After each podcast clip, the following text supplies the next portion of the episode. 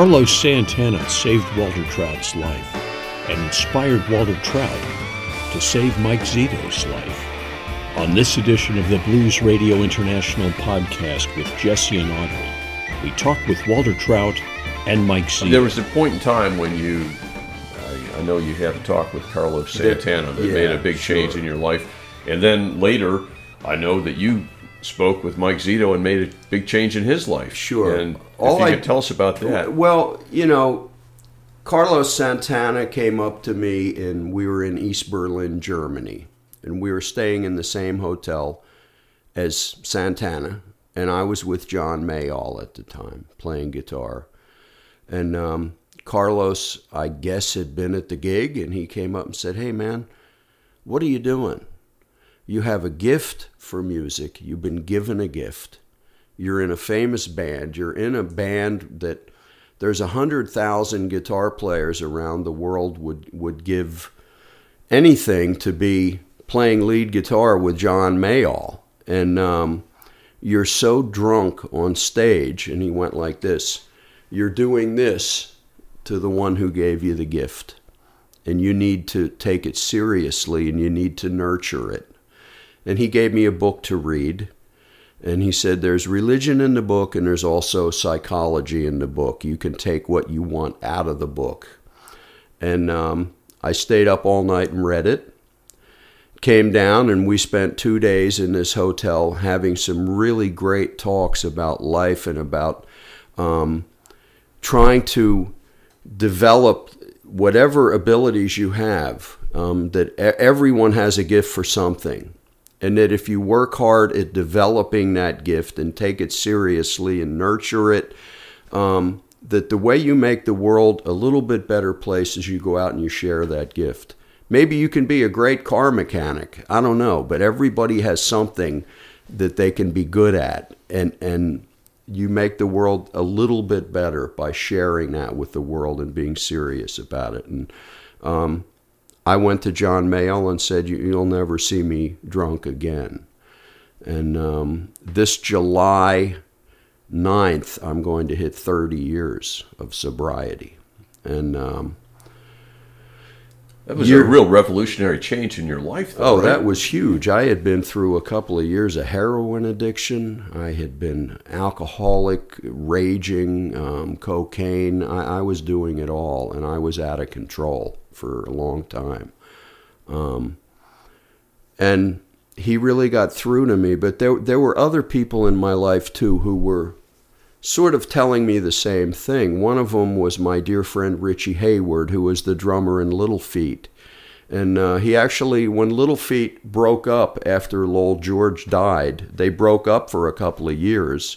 Um, Richie played in my band, and we were dear friends. And um, he was sober, and he kept saying to me, Man, at the beginning of the night, you, you play great. And as the night wears on and you keep drinking and snort and blow, your playing just falls apart, you know? And, but the one that really got, got through to me was that night was Santana. And also Mr. Mayall. Mr. Mayall hung in there with me. He was sober, um, and he put up with a lot from me. Um, a lot of out of control behavior, you know, and um, but he would say, you know, hey Walter, you know, you you need to get yourself together, you know. But God bless the man for not firing me from his band and uh, just sending me down the road. He believed in me and he stood behind me and he supported me, and he's still a dear friend, you know. Um, so you know, some years later. Um, I became friends with Mike Zito, and um, I thought he was so amazing. And we did a lot of shows together, and I watched him um, on the self-destructive path. And I just decided I, I need to talk to Mike the same way Carlos spoke to me. Mike Zito picks up the story. I met there. Walter in 1998 when my first record came out in St. Louis, and we had just just made a CD, and we were you know trying to do something with it, and um, this station in St. Louis called KSHE 95. Uh, I actually mentioned it earlier. Really awesome, great rock and roll station. And at the time, late '90s, that's I think that's probably the height or heyday of blues rock guitar. Uh, that's what everybody talks about the the good old days, you know.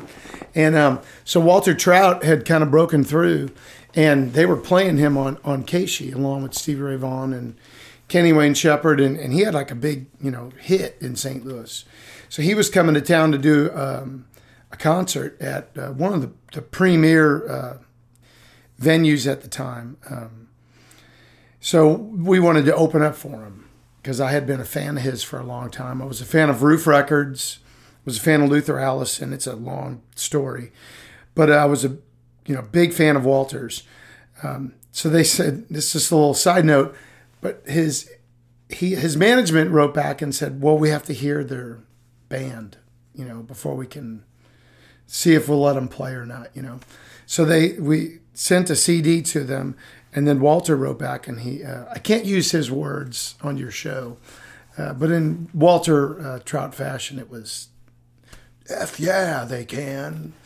Like he was all for it. He loved it. He loved that it was really rocking, and uh, so we had a great show, and and uh, became friends that night. I was like really, it was a big deal because I was so into his music. He was already so he was already very famous in the blues world, but then he became like got like this rock fame, you know. It was a, it was I don't know three thousand people. It was a big venue, you know.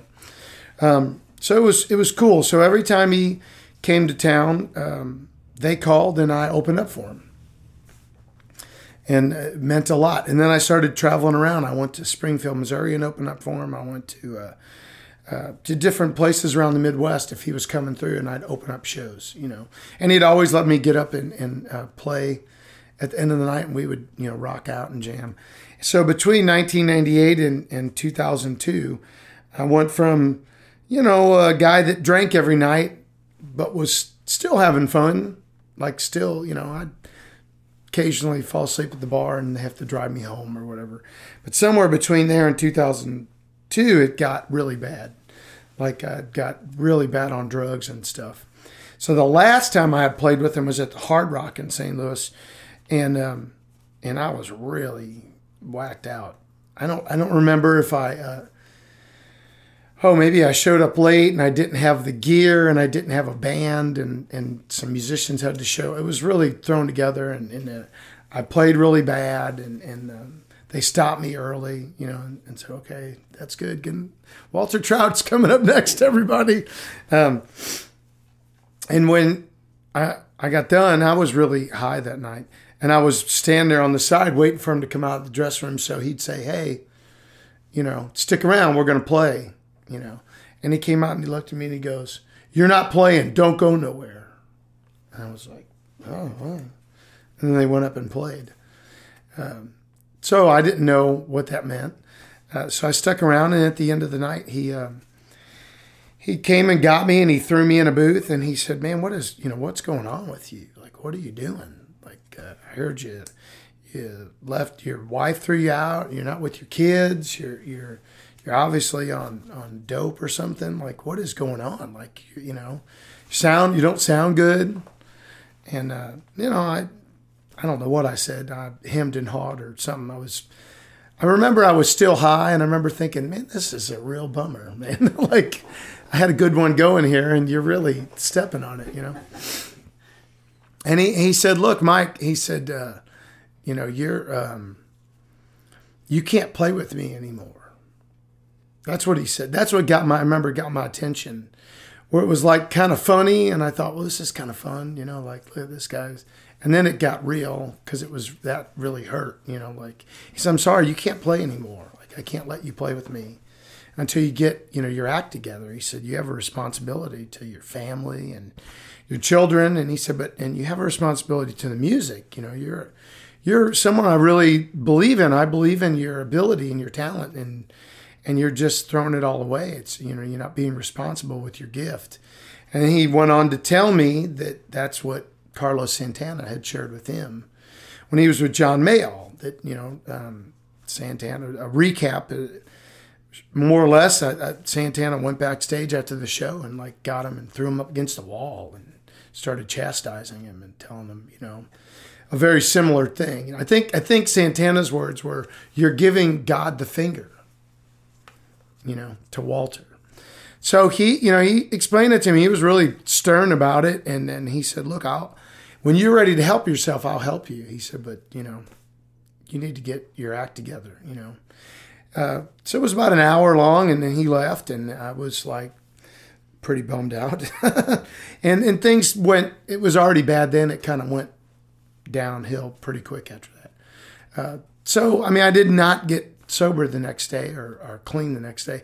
But when I did, like a year and a half later, and I started uh, getting going uh, to recovery meetings, and he was like one of the first people I called that was not in my family. You know, like uh, I started getting everything together.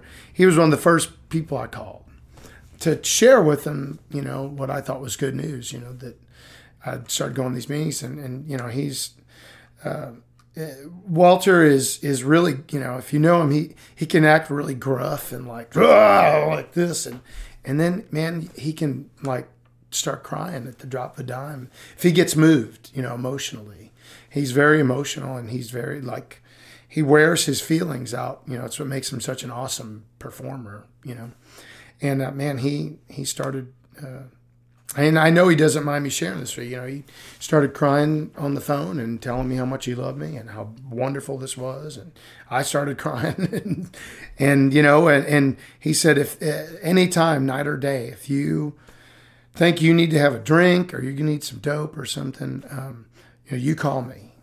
You call me and I'll help you. And, uh, and it's been like that ever since. And that was in 2003, you know.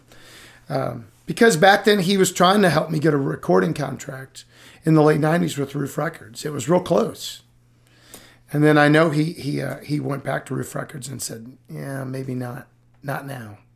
This guy, and I'm so glad because I would have ruined it. It would have been you know terrible. So it's really great all these years later that I am with Ruf Records, and uh, and then um, you know he played on my new album, which has never happened before, and then I played on his new album yeah, fantastic it's, track on his release.